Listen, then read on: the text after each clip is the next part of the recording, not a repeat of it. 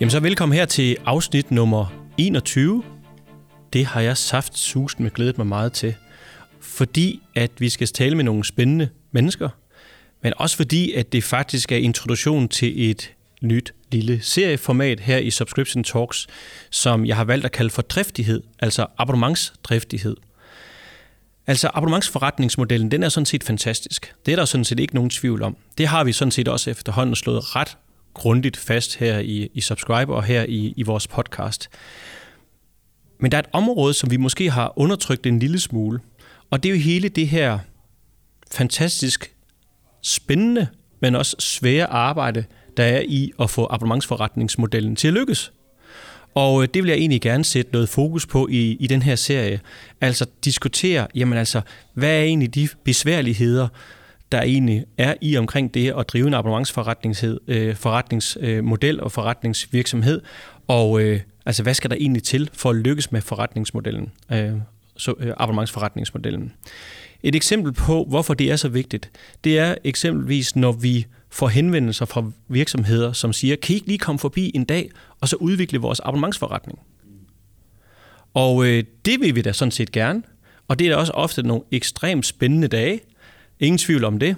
Vi står tilbage med et abonnementsværditilbud, som vi selv synes, og forhåbentlig kunden synes også er mega spændende.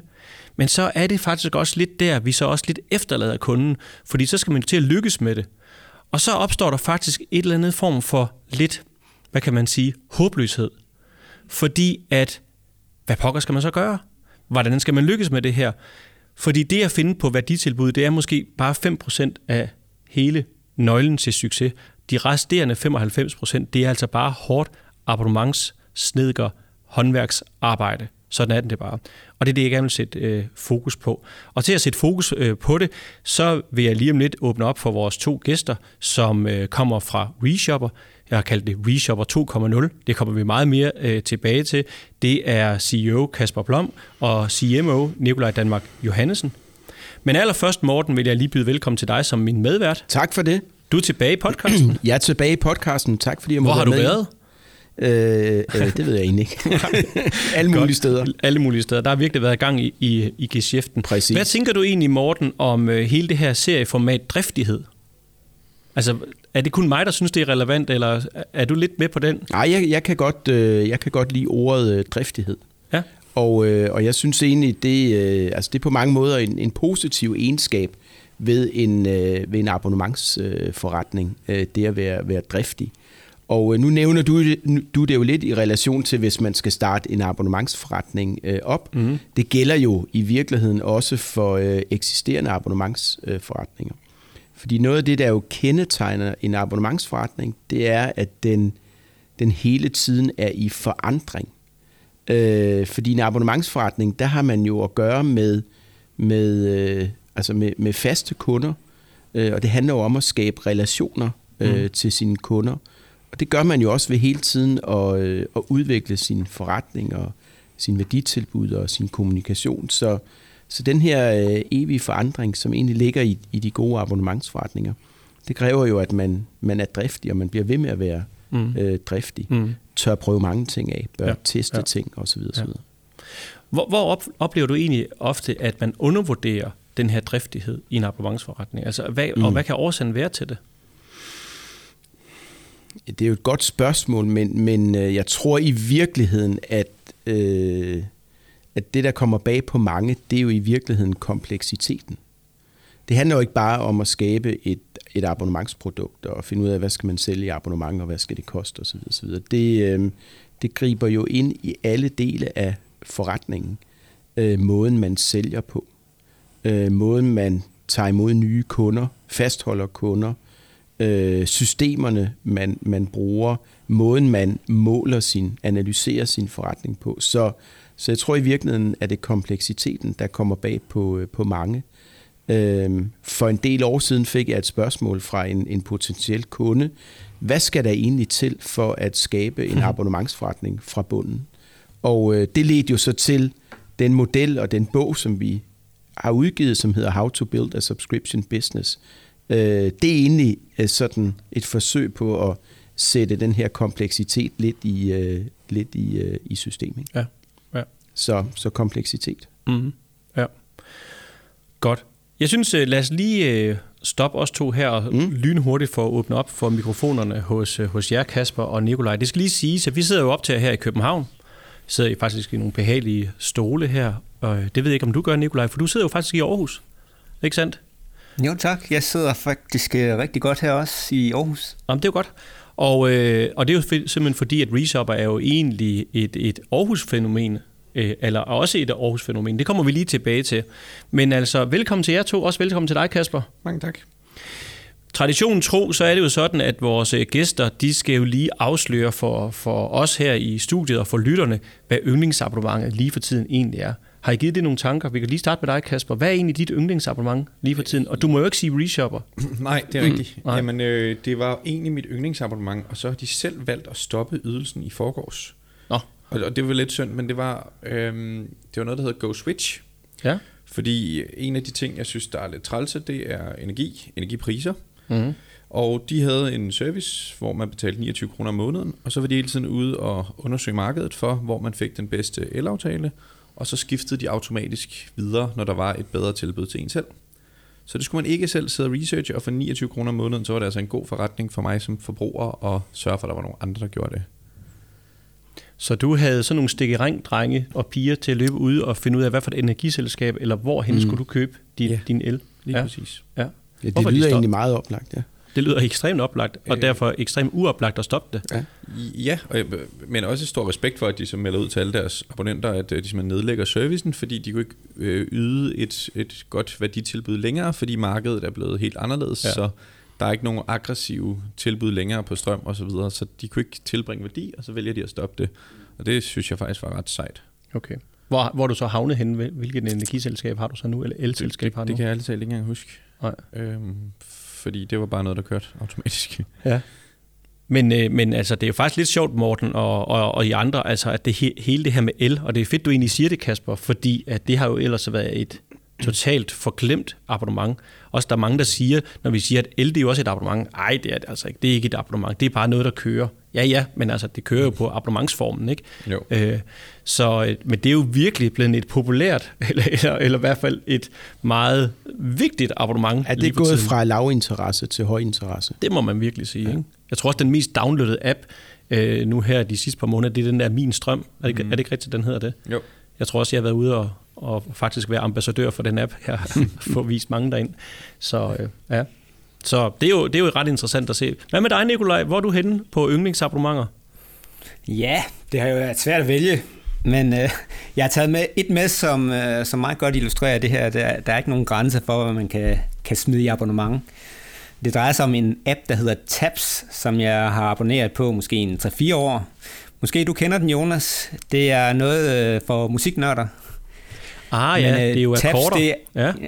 Ja, det, det er en app til dem, der skal lære at spille eller øh, guitar og, og klaver og så videre. Og så har man adgang til et katalog på, på over 800.000 sangtekster, tror jeg, mm. med akkorder. Og øh, det er ikke, fordi jeg spiller i band eller er særlig god til at spille hverken guitar eller klaver, men, men når jeg sætter mig til klaveret eller gitaren, bruger jeg det som sådan et break i en, i en travl hverdag. Så, så for mit vedkommende er det måske mere sådan et slags øh, meditationsabonnement. Ah, ja. Øhm, så, så, så det er der egentlig værdien ligger for mig. Øhm, og øh, ja, så det, øh, det var sådan lidt øh, en lidt alternativ abonnements. Ja, det er et virkelig godt eksempel. bordet her. Mm. Ja, ja. Og det er, jo, det er jo en abonnementsform, altså en abonnementskategori, som jo er stormet frem under corona. Altså de her type abonnementer, de her læringsabonnementer, eller det her øh, meditationsabonnementer, ikke? Fordi Jo. det her med, at man, man jo lige pludselig havde ret god tid, og man må ikke gå uden for dør, og så skulle man jo fornøje sig med et eller andet. Så øh, det er et godt eksempel altså, at, at komme med. Der findes jo rigtig, rigtig mange fede abonnementer inden for mm. den der kategori.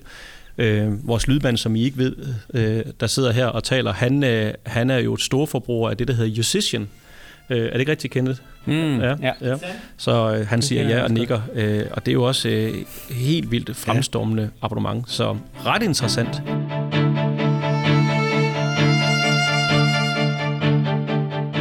Jamen, øh, on that note, kan man vel godt sige, så synes jeg, at vi skal kaste os ud i samtalen omkring ReShopper 2.0. Og jeg kunne egentlig godt tænke mig at dele samtalen op i tre kapitler. Det ene kapitel, det er jeres forhistorier, fordi det er jo for nylig, I er begyndt at arbejde sammen. Det er jo faktisk kun et par måneder siden. Mm-hmm. Så det er interessant at lytte til jeres respektive forhistorier.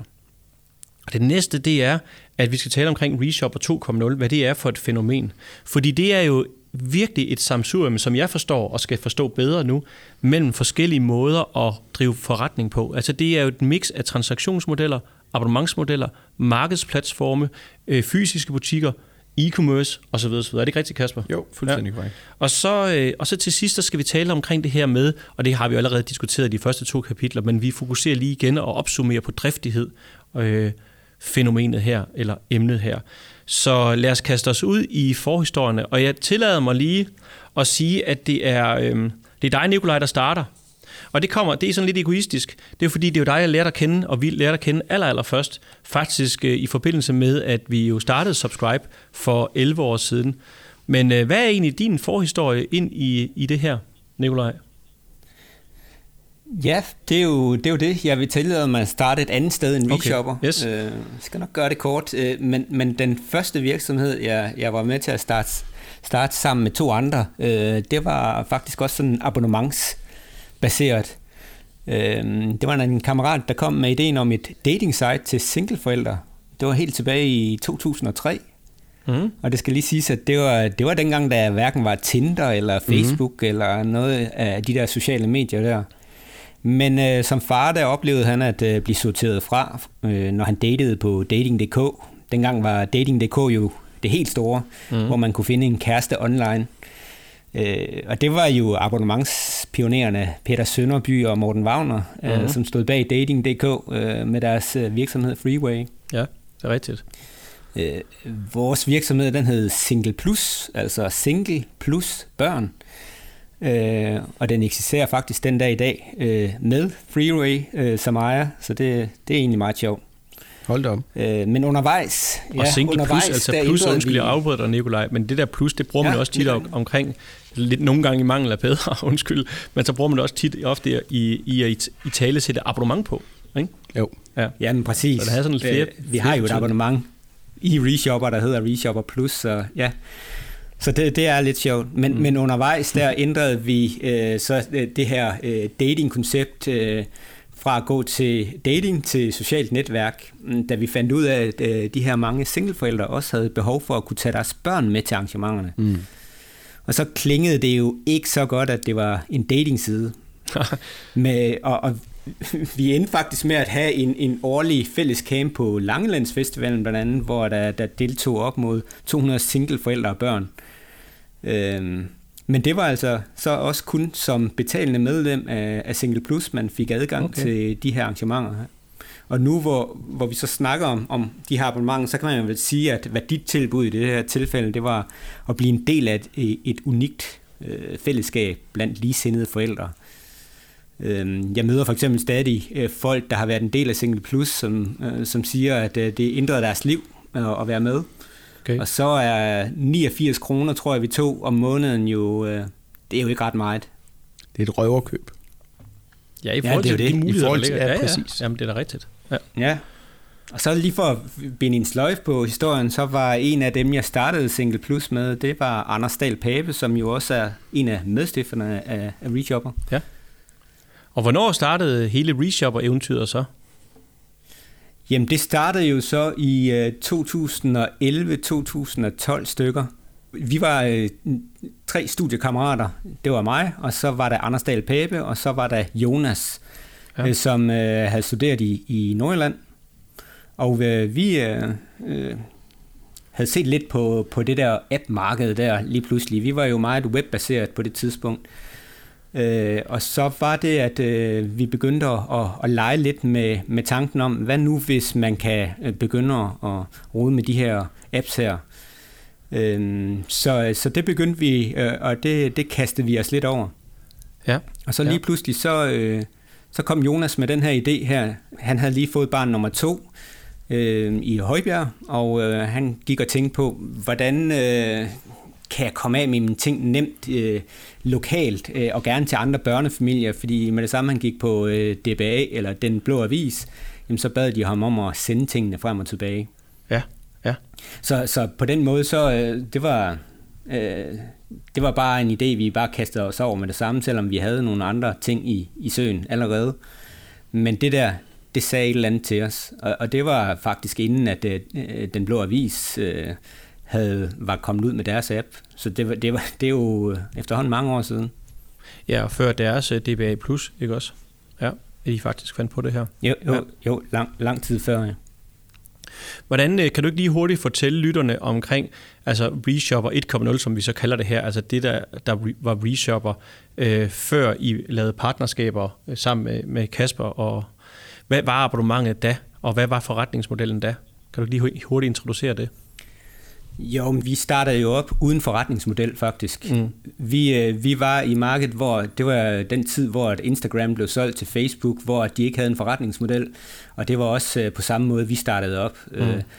Vi havde en god idé, så skal vi bare have nogle brugere ombord, og så øh, er alt øh, lykkegjort. Øh, Men, men det var det jo ikke, fordi at det var jo først en 3-4 år efter, at øh, vi øh, begyndte at tænke på en forretningsmodel, og inden da havde vi fået investorer med ombord og brændt, brændt rigtig mange penge af, og, og stadigvæk ikke fundet ud af, hvordan vi helt skulle tjene pengene. Vi havde mm. nogle idéer og nogle tanker, men havde ikke helt taget hul på det øh, endnu på det tidspunkt. Mm.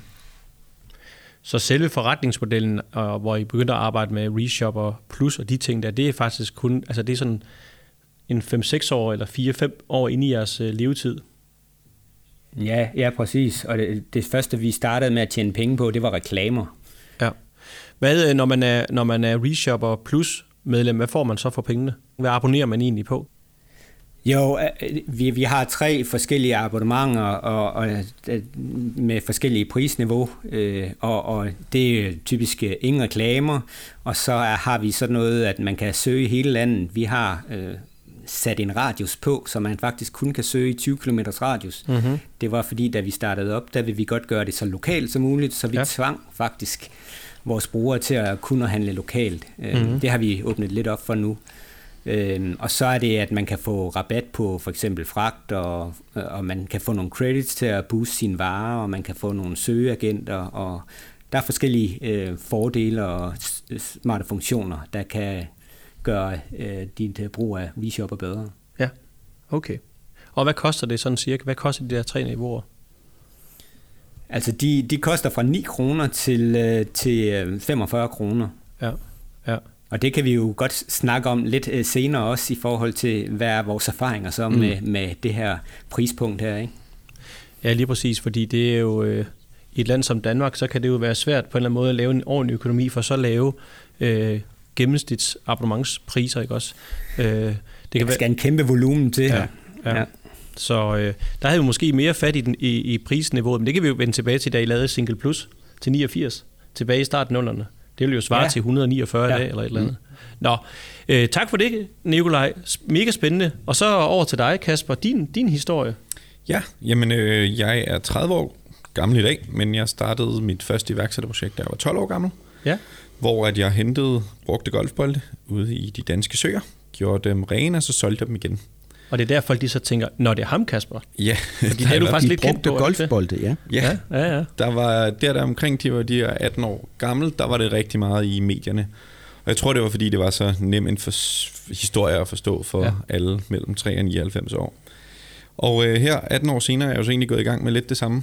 Der er det bare med øh, brugt børnetøj, som mm. vi så øh, sender ud i verden igen. Og i mellemtiden har jeg så været igennem en masse forskellige, er stadig med i, i nogle forskellige startups. Ja. Ja. Øhm, jeg er den første investor i Soundbox, det er vel en 6-7 år siden nu Ja. ja. efterhånden. Og øhm, det er ikke en abonnementsforretning i dag, men det er også noget, vi, vi kigger på, om man skulle lave et abonnementstilbud der. Ja. Så var jeg med til at starte noget, der hedder Chili Security, hvor vi sælger IT-sikkerhed og, øh, og PC-hjælp, også på abonnement. Det er jo på abonnement, ja. Det er på abonnement, og vi har Mm. over, faktisk over 100.000 øh, abonnenter den dag i dag. Åh, fedt. Hold op. Ja. Øhm, og så har jeg et par andre ting. Jeg er med i noget, der hedder Seedster, en iværksætterkonference, jeg lavede sammen med Jesper Buch, som Ja. vi stadig driver. Ja. Og, øh, og ellers, så ja, her i start september underskrev vi en aftale, hvor mit tidligere firma så blev egentlig købt af Reshopper, Og jeg fulgte med i pakken, så øh, jeg startede som direktør i start september i, øh, i ReShopper. Så det er, stadig, øh, det er stadig rimelig nyt, selvom at vi har kendt hinanden i mange år. Ja, ja. Prøv lige at fortælle lidt omkring også din historie med dine, dine børneudsalgssteder. Altså, øh, det, det skal vi lige forstå, for det er også en del af det at forstå ReShopper 2.0, ikke? Jo, helt sikkert. Jamen, øh, i starten af corona, det vil sige lige efter første nedlukning, der øh, den tidligere ejer af det, der hedder Outletland, som er sådan et børnetøjs pop-up koncept. Ja. De lejede store lokaler, typisk øh, 1000 kvadratmeter, og lavede så en børnetøjs pop-up, og så måneden efter rykkede den videre. Der øh, besluttede han sig for, at han gerne vil, der skal ske noget andet. Jeg tror, man har haft noget tid derhjemme til at tænke over, om man var det rigtige sted. Han ville gerne lave noget andet, og jeg gik egentlig og var arbejdsløs. Jeg passede mine investeringer, men, men savnede noget at, at lave, hvor jeg havde hængt fingrene ned i det. Mm-hmm. Så jeg købte forretningen og havde første åbningsdag efter den første nedlukning. Og jeg øh, synes egentlig, det var vildt sjovt. Jeg er, øh, må jeg bare indrømme, efter at have lavet en masse forskellige ting, så er jeg købmand. Jeg kan lide at købe ting og sælge dem igen. Og øh, ret hurtigt fandt jeg ud af, at vi behøvede måske ikke kun at have en pop-up, vi kunne egentlig godt have to, øh, der kørte rundt i det danske land. Det begyndte vi så at gøre, og vi begyndte at købe eller lege større og større lokaler. Vi lavede den største legetøjs- og børnetøjsbutik nogensinde ude i Bella Center, hvor vi mm-hmm. fyldte 6.000 kvadratmeter med børnetøj og legetøj. Det væltede ind med mennesker. Øh, de ville gerne spare penge på alle de her mærkevarer, kunne vi se. Men det vi så også kunne se, det var, at måneden efter, når vi så rykkede videre, så spurgte de, øh, hvornår kommer I tilbage? Fordi nu var junior jo allerede vokset to størrelser, så nu skulle de bruge noget billigt børnetøj igen. Ja. Man kunne ikke købe online, man kunne kun købe fysisk i vores pop-up butikker. Ja. Så det blev ligesom spadestikket til, at vi så sagde, jamen, så øh, må vi åbne nogle faste, permanente butikker, Ja. så vi bliver liggende. Og øh, det giver så nogle andre udfordringer, som også er super spændende, men så åbnede vi den første butik i Valby for godt og vel et år siden. Ja. Og lige efter åbnede vi den faste butik nummer to, som ligger i Kolding. Ja. Og øh, så åbnede vi en i, øh, i Roskilde. Og øh, de tre har vi stadig, og så har vi stadig vores pop-up, der rejser rundt. Ja. Så i sidste måned var den i Greve, og nu på mandag åbner vi i Horsens Okay. med vores pop-up. Aha. Så den, øh, den rejser stadig rundt, hvor vi flytter de her 1000 kvadratmeter børnetøjsbutik hver eneste måned. Og det er, det er lidt af en øh, rejse hver eneste måned, men det, øh, det, det giver noget helt specielt, øh, når vi kan komme lidt sådan, eller et cirkus, der kommer til byen. Og så er det Kolding, er det ikke rigtigt forstået, det er Kolding-forretningen, som bliver sådan det første sted, hvor I, I faktisk, og nu det bringer os til det næste kapitel, Reshopper 2.0, altså det er Kolding, der, der er ligesom det første forretning, som kommer til at være i Reshopper-brandet. Er det rigtigt? Ja, for godt og vel en måned siden, kun 14 dage efter vi havde, vi havde 20 startet lidt og havde gjort nogle ting klar, men 14 dage efter vi havde skrevet under, så øh, kunne vi skifte alle mine gule Outletland-skilte ud med de lyseblå Reshopper-skilte. Mm. Så det er egentlig blevet det første sådan pilotprojekt, vores første butik, øh, hvor vi har indrettet den, som vi, vi tror på, at ReShopper 2.0 skal være. Ja. Vi, er ikke, øh, vi er ikke helt i mål, men øh, vi synes, at det er blevet noget bedre. Mm. Så hvis man er på Koldingegnen, og nærmere bestemt, tror jeg nok, er det ikke ude ved Kolding Storcenter, Jo, lige på. så, øh, så skal man lige kigge efter noget blåt nu, Ja. i stedet for noget gult, og så køre over og få købt en masse tøj. lige præcis. Hvad bragte egentlig jer to, øh, eller jer, altså hvad bragte jer sammen, virksomhederne sammen? Jamen, øh, vi har kendt hinanden i mange år, øh, har jeg kendt hele ReShopper Founder-teamet, men vi begyndte så rigtig meget at snakke sammen for en to års tid siden. Du må lige rette mig, hvis jeg tager fejl, Nicolaj. Ja, men det, det var dernede, vi, øh, en workaway camp i Malaga, ikke? Jo. Øh, som, som såede de første frø til vores samarbejde, hvor øh, vores øh, investor Jesper Buch, han havde inviteret øh, de selskaber, han har investeret i øh, til en, til en øh, camp dernede i, i huset. Øh, vi, vi, ja, vi kendte hinanden på, på forhånd, men det var sådan dernede, hvor at, øh, kemien rigtig opstod, synes jeg, hvor vi begyndte at snakke om øh, forretningsmodeller og reshoppers fremtid og så videre, og så kunne jeg godt høre, at Kasper han havde et eller andet kommercielt øh, kørende for sig, som jeg synes var super interessant. Øhm, og så, øh, ja, øh, efter den der workaway camp, der så holdt vi kontakten, og så i, i 2020, så var det jo, du købte øh, Outletland der, øh, og så, så, så tog du kontakt til mig ikke, øh, omkring øh, et marketing-samarbejde, Mm. hvor at øh, vi begyndte at snakke om, det kunne vi da godt, vi kan godt prøve at hjælpe med at eksponere nogle af dine ting, og det var jo overskudsvarer, og det, det fungerede egentlig meget godt. Men så begyndte vi bare lige at, at snakke lidt videre om, om tingene, øh, og, lige pludselig så begyndte det bare at give rigtig god mening, også fordi vi kort forinden havde fået lavet sådan en brugerundersøgelse hos et øh, rådgivningsfirma, hvor en af, af konklusionerne var, at vores brugere opfattede køb af de her restpartivarer og overskudsvarer på niveau med et køb af genbrug. Hmm. Og det var jo super interessant. øh, fordi at Kasper han havde den der øh, fysiske tilgang med hans butikker, og vi havde det digitale. Og så, så var der lige pludselig et eller andet, der sagde øh, til os, øh, vi havde nogle gode snakke der i, i starten, ikke Kasper? Jo, bestemt. Øh, og, og, ja, og du kan jo selv lige prøve at fortsætte. Øh. Ja, ja, jeg glemte lige detaljen med, at alle de ting, vi solgte i Outletland, det var øh, udgåede kollektioner, vi købte rigtig mange konkursboere, vi købte webshops og butikker. De sidste øh, 12 måneder har jeg vel købt 25 butikker eller webshops, der er lukket. Øhm, det var ligesom måden, vi fik varer på, fordi der er bare en stor udskiftning inde i det her marked. Mm. Så der kunne vi få rigtig, rigtig gode varer og, og sælge dem med store rabatter øh, og give dem noget liv igen. Og det blev ligesom ja, indgangen til, øh, til Reshopper, jeg så købte Så lavede vi nogle arrangementer, hvor vi inviterede kun Reshopper-brugere ud, inden vi åbnede, for eksempel i en eller anden by. Og så væltede det ind med blå Reshopper-brugere. Og det var ligesom der, hvor vi tænkte, okay, så må der være et eller andet omkring, at vi må kunne gøre noget sammen. Øhm, og jeg begyndte jo selvfølgelig straks at tænke, tænk, hvis jeg ikke kun kunne sælge dem varen en gang, men jeg også kunne sørge for at tjene penge, når de skulle sælge varen igen, når de havde brugt den. Det kunne være fantastisk. Så, så hvad er det for en uh, forretningsmodel nu, WeShopper 2.0 går ud på? Og jeg ved godt, den er også under udvikling, ikke sandt? Men jo. altså, hvad er, hvad er det, I, I tænker, hvor er I henne lige nu?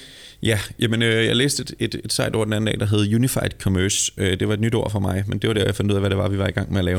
okay, hvad går det ud på? ja, jamen, øh, at binde en masse ting sammen. Så i princippet er vi selvfølgelig stadig en markedsplads, som i gode gamle dage.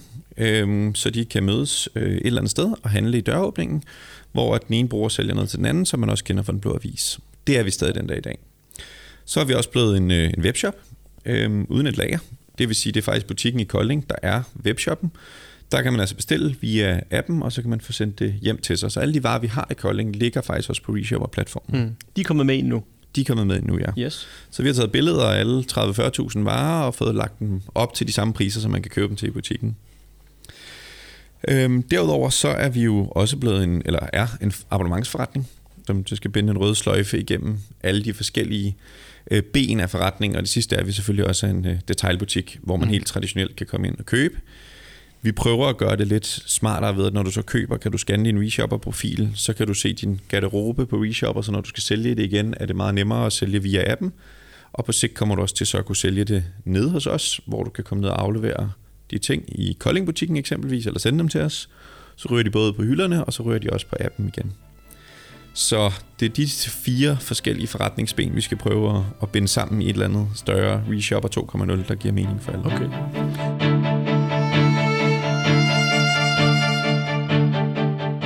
Abonnement bliver, som du siger, det her med den øh, røde sløjfe, og det er det jo ikke i dag. Nej. Øhm, altså, nu kommer du jo lidt udefra, Kasper, og når du skal, hvad kan man sige, tage hele abonnementstankegodset over fra Nikolaj og Reshopper 1.0. Nu kalder vi det lige Reshopper 1.0, selvom jeg godt ved, Nikolaj, I jo også virkelig prøvet mange forskellige ting af i, i det, så det er måske lidt, lidt unfair, mm.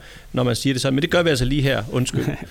og, øh, og, det er helt fint. Hvad, hvad er det så for nogle forventninger eller krav, eller altså, hvad, hvad, hvad siger du fra din øh, ikke nødvendigvis så, så tydelige store abonnementserfaring? Hvad, hvad, det er lidt interessant at høre, hvad du kommer ind og, og gerne ønsker ud ja, af det. Øh, jamen i bund og grund tror jeg, at vi skal have skabt noget mere købmandskab i det her abonnement. Øh, tidligere har det været sådan en ting, øh, hvis jeg, øh, mig og Nicolaj snakkede meget om det, så det kan jeg godt tillade mig at sige, men der var det mere sådan, øh, vi fjerner nogle fordele, eller vi gør nogle ting lidt nemmere, vi fjerner reklamer, hvor at jeg vil gerne have det noget over i noget andet, hvor at det understøtter resten af forretningsbenene også. Mm.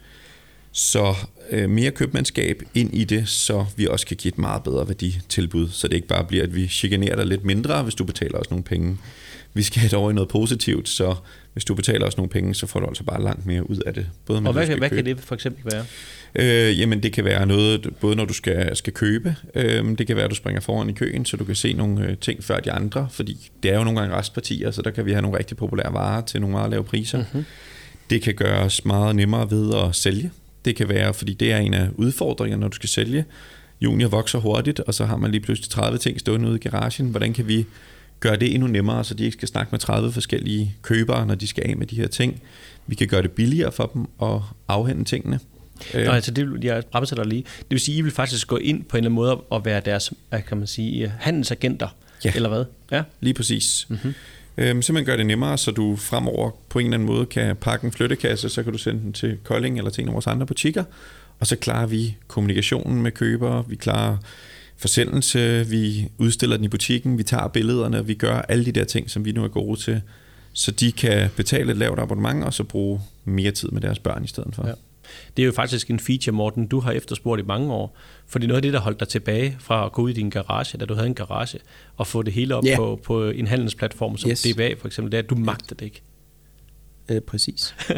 så, præcis. så det der med, at der er en agent, det, det, det tror jeg faktisk er et ret, ret stort øh, et, et øh, del af værditilbuddet. Ja. En god ja. idé. Ja. Vi kunne se på den blå avis, de laver sådan en genbrugsundersøgelse hvert år, og der øh, børnefamilierne, der var 93 procent af børnefamilierne, der svarede, at de havde ting stående derhjemme, som øh, de burde få solgt, men som de mm. ikke havde fået gjort noget ved. Præcis. Og det, det, er jo, det er jo helt vildt, at det er næsten alle, der faktisk mm. siger, at de har noget derhjemme, men de simpelthen ikke får det gjort. Ja, mm. fordi det er bøvlet, som Morten siger. Ikke? Fuldstændig. Ja. ja, og en af de største, største barriere, der er, øh, det var også øh, det her med, med pris. Hvad skal jeg sælge tingene for? Jeg ved ikke, om du nævnte det, Kasper, men, men, men det er jo også der, hvor vi kan komme ind og hjælpe med, med vores data. Ja, ja. simpelthen anbefale en pris på en vare. Ja, lige præcis. Til, til kunderne. Og det er noget, det... Ja, det gør vi allerede i appen ja. øh, nu her, og, og, og det vil sige, at vi, ja, hvad er det, vi, vi, du havde talt på et tidspunkt, Kasper, vi baserer øh, de her priser på øh, data fra 9 millioner solgte varer, ikke? Øh, er det ikke det, der vi er, cirka? Jo, 9,1 millioner varer, der solgt i ReShopper de sidste 10 år. Og det gør jo så, at vi kan nemmere trække dagskursen ud på et par sorte gummistøvler i størrelse 22, fordi det kommer ned til noget udbud efterspørgsel. Ja. Og det er jo noget af det, jeg synes, der er smukt, fordi noget af det, der ødelægger markedspladsdynamikken ofte, det er, at så skal jeg ind og sælge min iPhone, så kigger jeg på, går ind og søger på iPhone 6, hvad står de til, og så kigger jeg på alle dem, der ikke er blevet solgt, og så sætter jeg min lidt dyrere end den billigste det gør altså, at det bliver ekstremt ineffektivt, når alle sidder og prissætter efter noget, der ikke er, er den reelle pris. Især lægger det over det.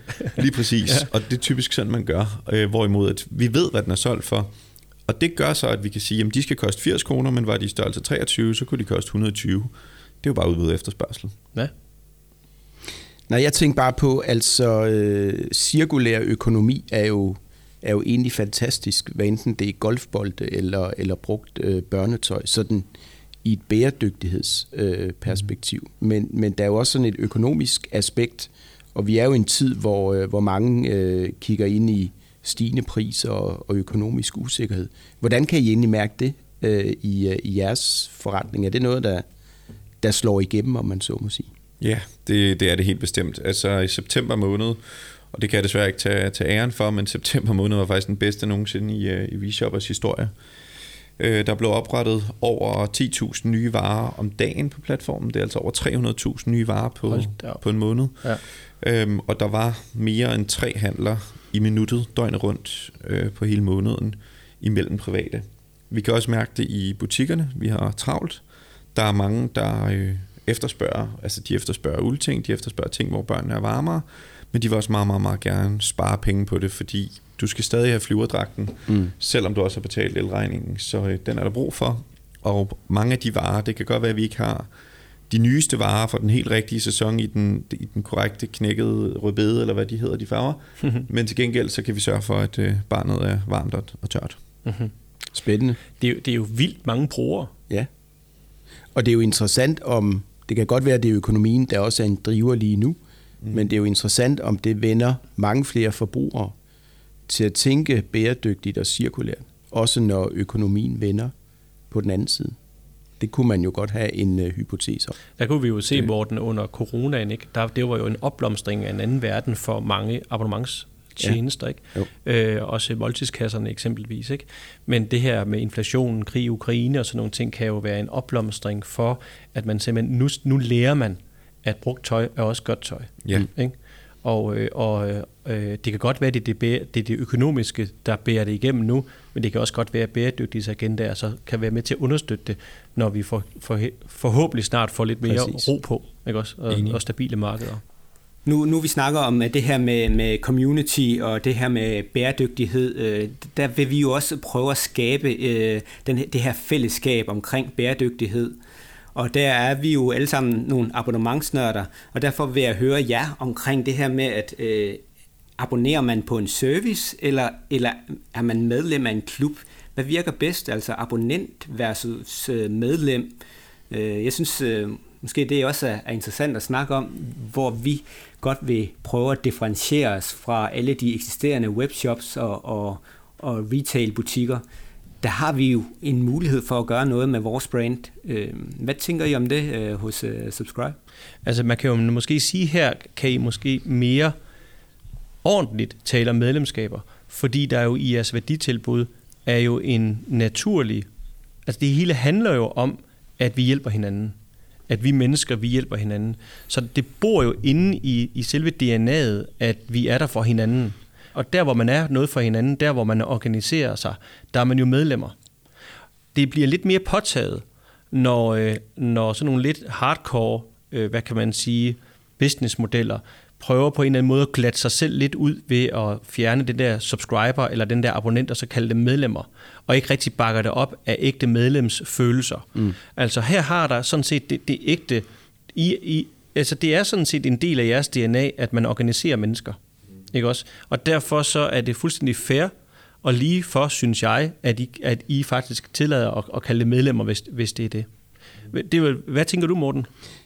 Meget, meget enig. Meget enig. Altså, der er jo masser af empiri, der viser, at hvis man kan skabe en medlemsfølelse øh, i, øh, i sin forretning, så, øh, så har det en positiv effekt, både i forhold til, hvordan man anbefaler til andre, hvordan levetiden er i, øh, i forretningen. Men, men det stiller jo også nogle krav øh, til jer, Kasper og Nikolaj, i forhold til, hvordan I så opfører jer øh, som forretning. Fordi medlemsfølelse er selvfølgelig noget, der opstår mellem medlemmerne, men det er også noget, der opstår mellem jer som virksomhed øh, og de medlemmer, som, øh, som I har. Øh, så det kræver et, et benhårdt fokus på øh, at levere værdi, øh, være fair over for, øh, for kunderne, have en, en, en god og levende kommunikation, øh, hjælpe dem, når de har udfordringer osv. osv. Fordi ellers så kan det, som du siger, Jonas, godt backfire lidt, hvis man kalder det et medlemskab, uden at agere som en medlemsvirksomhed. Så det stiller store krav til jer, men, men så er gevinsten bestemt også til stede.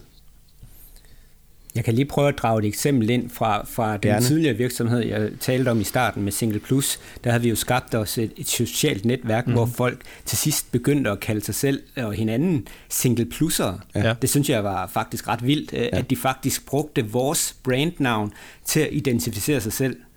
Og, og det var der, jeg tænkte, kan vi gøre det samme med sådan en køb- og salg-app? Ja. Øh, så, så alle de navne, jeg testede af øh, på det tidspunkt, det var jo øh, at, at komme frem til et eller andet, hvor det kunne komme op i en højere enhed. Så, så vi legede jo blandt andet med sætninger som bliv en reshopper, jeg er en reshopper, eller jeg reshopper, og hvor navnet sagde det hele. Mm, ja. og, og det var jo, det, det, det gav bare mening, da vi fandt frem til det her navn. Ja. Øh, så pointen er jo, at man skal skabe noget, folk kan identificere sig med, øh, og samtidig har en funktion i deres liv. Mm-hmm. Og så på den måde kan man jo bygge abonnementsmodellen op omkring det. Det synes jeg er super interessant, og det er derfor, at jeg sådan ligesom øh, tager den op til diskussion, det her med, øh, er det abonnenter, eller er det medlemmer? Mm. Øh, det synes jeg er super interessant. Men, men, men det er klart, når, når, når kunderne om de så er abonnenter eller medlemmer, men de mennesker, som I skal tjene nogle penge på, de mennesker, I skal organisere, når de kigger ind på det, så er de også svært ved at adskille tingene fra hinanden. Altså, abonnerer de på de der fede features, der er, på alle rabatterne, på det, der er nogle andre mennesker, så, så det kan være svært lige at adskille det fra hinanden. Men, men øh, så det er jo summen af alle de features, alle de de, det, I bringer i spil, der, der, der gerne skal skabe den der, den der medlemsfølelse. Eksempelvis på, på nogen, som måske har påtaget sig det lidt. Jeg tror ikke, der er den eneste Amazon Prime-member, som de jo kalder det. Er det ikke rigtigt, Morten? Jo. Jeg tror ikke, der er nogen, der sidder med en medlemsfølelse. Det, det er en påtaget medlemsfølelse så i hvert fald. Mm. Men det er så stærkt et værditilbud på nogle andre parametre, at det lever de nok med. Mm. Ikke? Men altså, de har det jo ikke boende i deres DNA. Det er jo flot det ligegyldigt for den enkelte, om, der, om naboen også er med. Der er jo, ikke, der er jo ikke noget der. Nej. Nej. Øhm. Og så ligger det jo også grundlæggende i vores, at jo flere medlemmer der kommer, jo bedre værditilbud får de andre. Det gør vi nemlig, fordi value proposition stiger jo i takt med, at der er flere, der kommer med. Det er jo essensen i, yes. øh, i, øh, i det, man har en, et netværk. En, en ting, som man jo så derfor jo godt kan udfordre jer på, mm. og det er jo det, I også udfordrer jer selv på, så det er sådan set ligger lige for, det er, hvordan pokker kan I begynde at tjene væsentligt mere på den enkelte bruger? I hørte jo lige før, der er jo uhyggeligt mange brugere. Der er rigtig, rigtig mange transaktioner. Der er virkelig mange udvekslinger. De her mennesker, de mødes jo på kryds og tværs i et væk. Tre gange i minuttet, var ikke det, du sagde, Kasper? Jo. Plus det, der foregår nede i, i butikkerne. Mm-hmm. Ikke også? Så hvor, hvad er planen i forhold til at bruge abonnement til simpelthen at begynde virkelig at lave noget profit her? Ja. Øhm, altså hiver vi det helt op, så tror jeg i bund og grund, vi skal skabe en, en bedre hverdag for børnefamilien. Og det skal vi gøre på flere forskellige måder, men den overliggende tanke er, at vi simpelthen bare skal give dem noget mere tid. Og øh, det handler både om, når de skal købe, men også om, når de skal sælge. Så i bund og grund vil vi prøve at gennemgå alle de forskellige måder, de kan købe hos os på, de forskellige måder, de kan sælge på, og så se, hvordan vi kan lave et abonnement, hvor at alle de processer i bund og grund bliver nemmere, så de mm. får frigivet mere tid. For det er noget, som alle børnefamilier skriger på. Så nu er vi i fuld gang med at kigge på det nye værditilbud, vi ligesom skal, skal lave, og de nye muligheder, det giver, når man har en fysisk tilstedeværelse. Og der er rigtig mange forskellige måder, vi kan gøre det nemmere for dem på at købe. Bare nu det, vi har taget hele sortimentet, lagt ind i en app, vi har gjort, så du kan nemmere søge og filtrere og finde de ting, der passer til dit barn. Og så hele den her tanke med, at man gør det nemmere at sælge for dem. Så tror vi allerede, at vi er ret langt med det, hvad de tilbud, vi kan skabe. Mm. Og så tror jeg på, at så kommer profitten af sig selv, når de begynder at se, hvor meget vi egentlig kan skabe. Men, men, men I kommer jo også til at, ligesom, øh, for det vi snakker om lige før, I kommer vel til at skrue lidt op for, altså det der med at have 9 og 19 og 39, eller hvad det var, det 45 kroners abonnementer. Altså, hvordan kommer det til at være i fremtiden, hvis man spørger direktøren, den nye øh, direktør for det hele? Ja, det, det skal være en helt anden pris. Øh, af den simple årsag, at du beskrev før, at det er begrænset, hvor meget øh, man kan levere af værdi, når det snakker om 9 kroner inklusiv moms, når der er trukket moms og betalingsgebyr ud og en lille smule serverkraft til Amazon, så er vi stort set tilbage uden noget som helst. Øh, så vi skal op i en helt anden pris, men helt sikkert også meget bevidste om, at vi skal levere noget helt andet til brugeren. Ja. Så det har været en, en færre pakke indtil videre. Det er bare noget andet, vi skal levere fremover.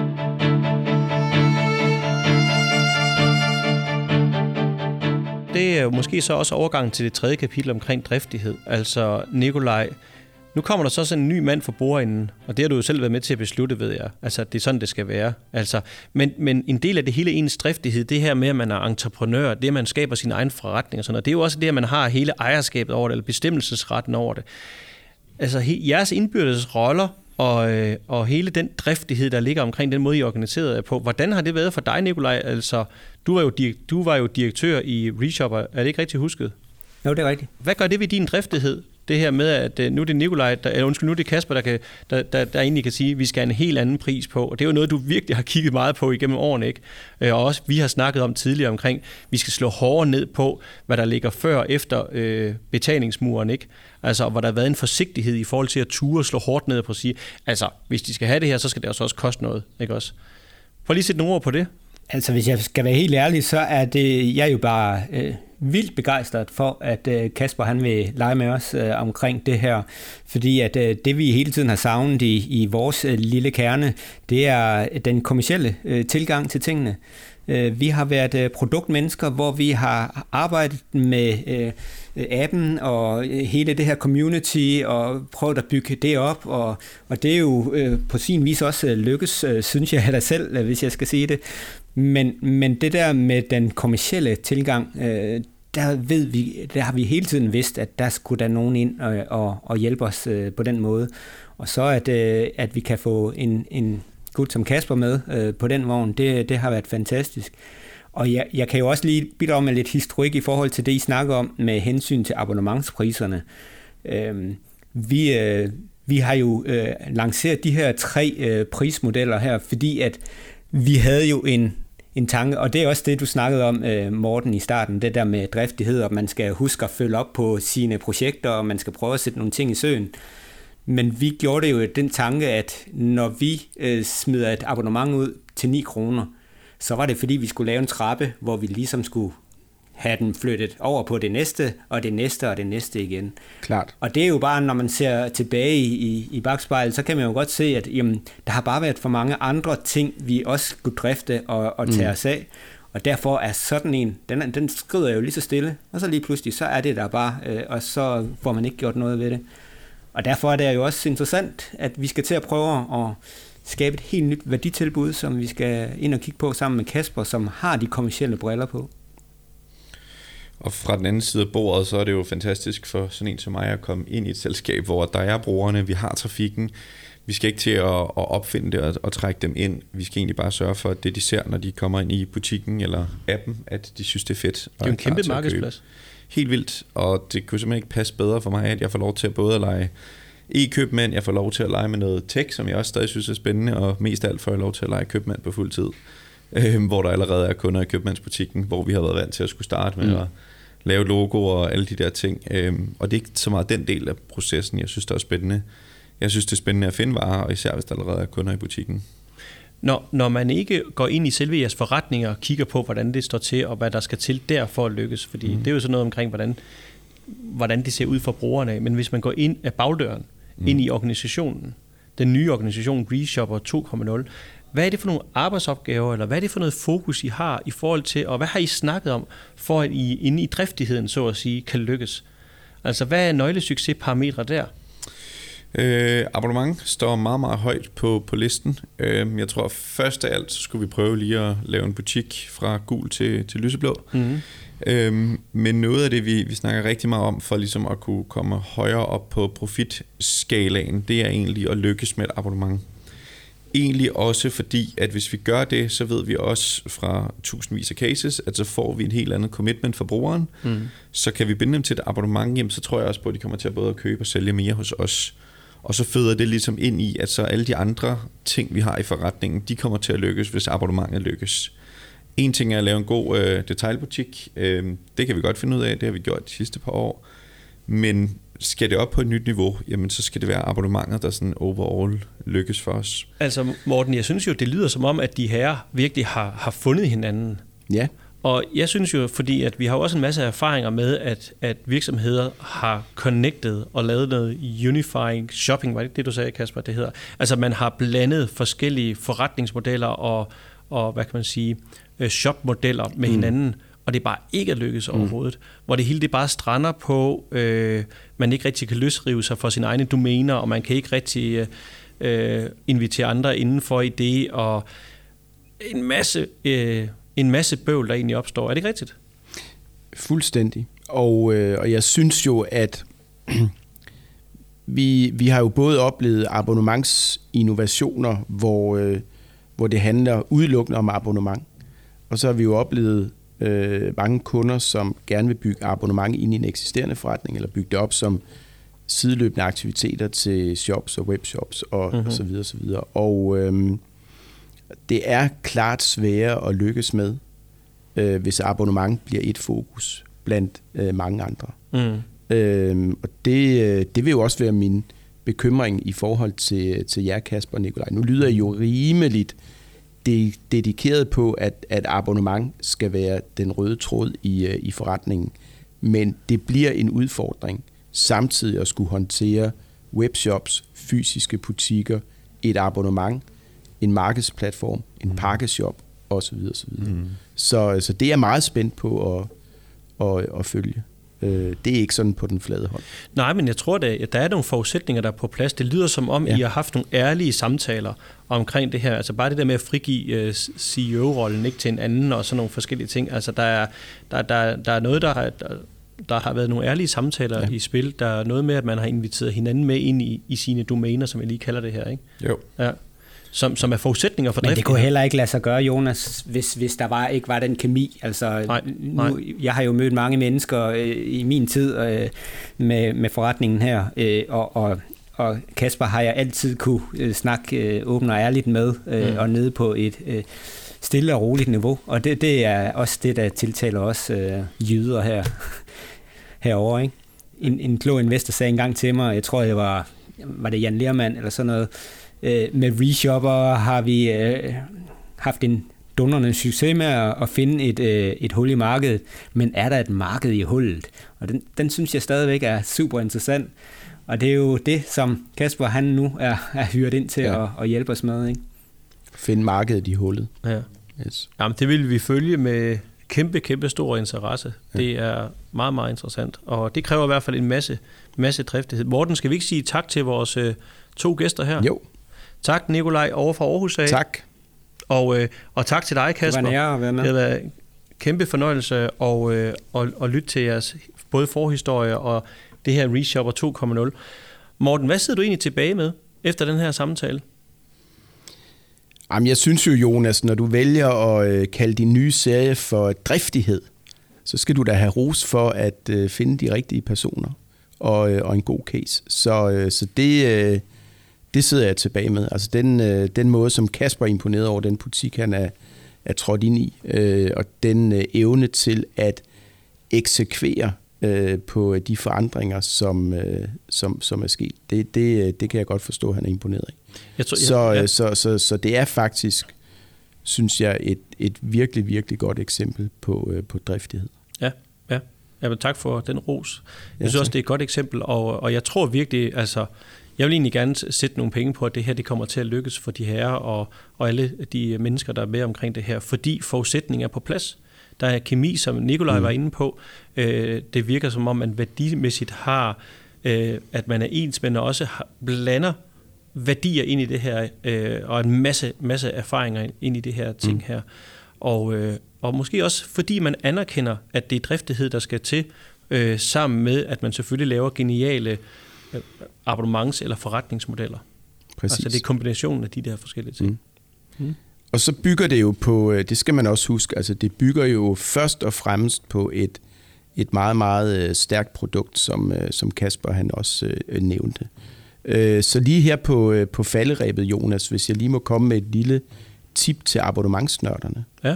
Nu, øh, Reshopper er jo, hvis vi sådan nørder abonnement, så er det jo også det, vi kalder en freemium-model. Mm-hmm. Altså en model, hvor man kan være medlem både i en gratis version og i en øh, betalt version.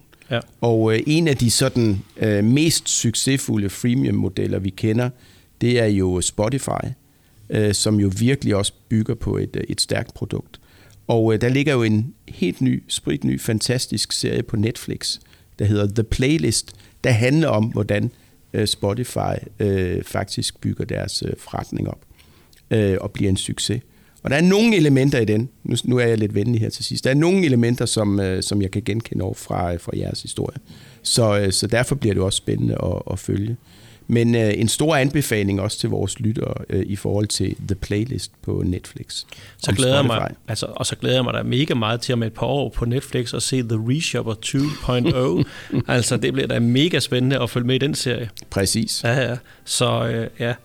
Jamen, tak Morten også for din deltagelse igen her i podcasten. Velkommen. En fornøjelse.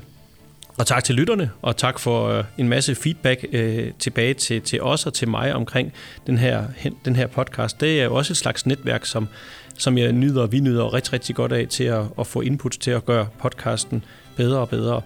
Og øh, apropos det, så podcasten den er jo sådan set ikke gratis, fordi jeg synes, da i den grad det kræver lytternes nærvær, engagement, så tusind tak for det. Tak for den her gang, og vi er snart tilbage med, med nye kapitler, serier og afsnit her i Subscription Talks. På genhør.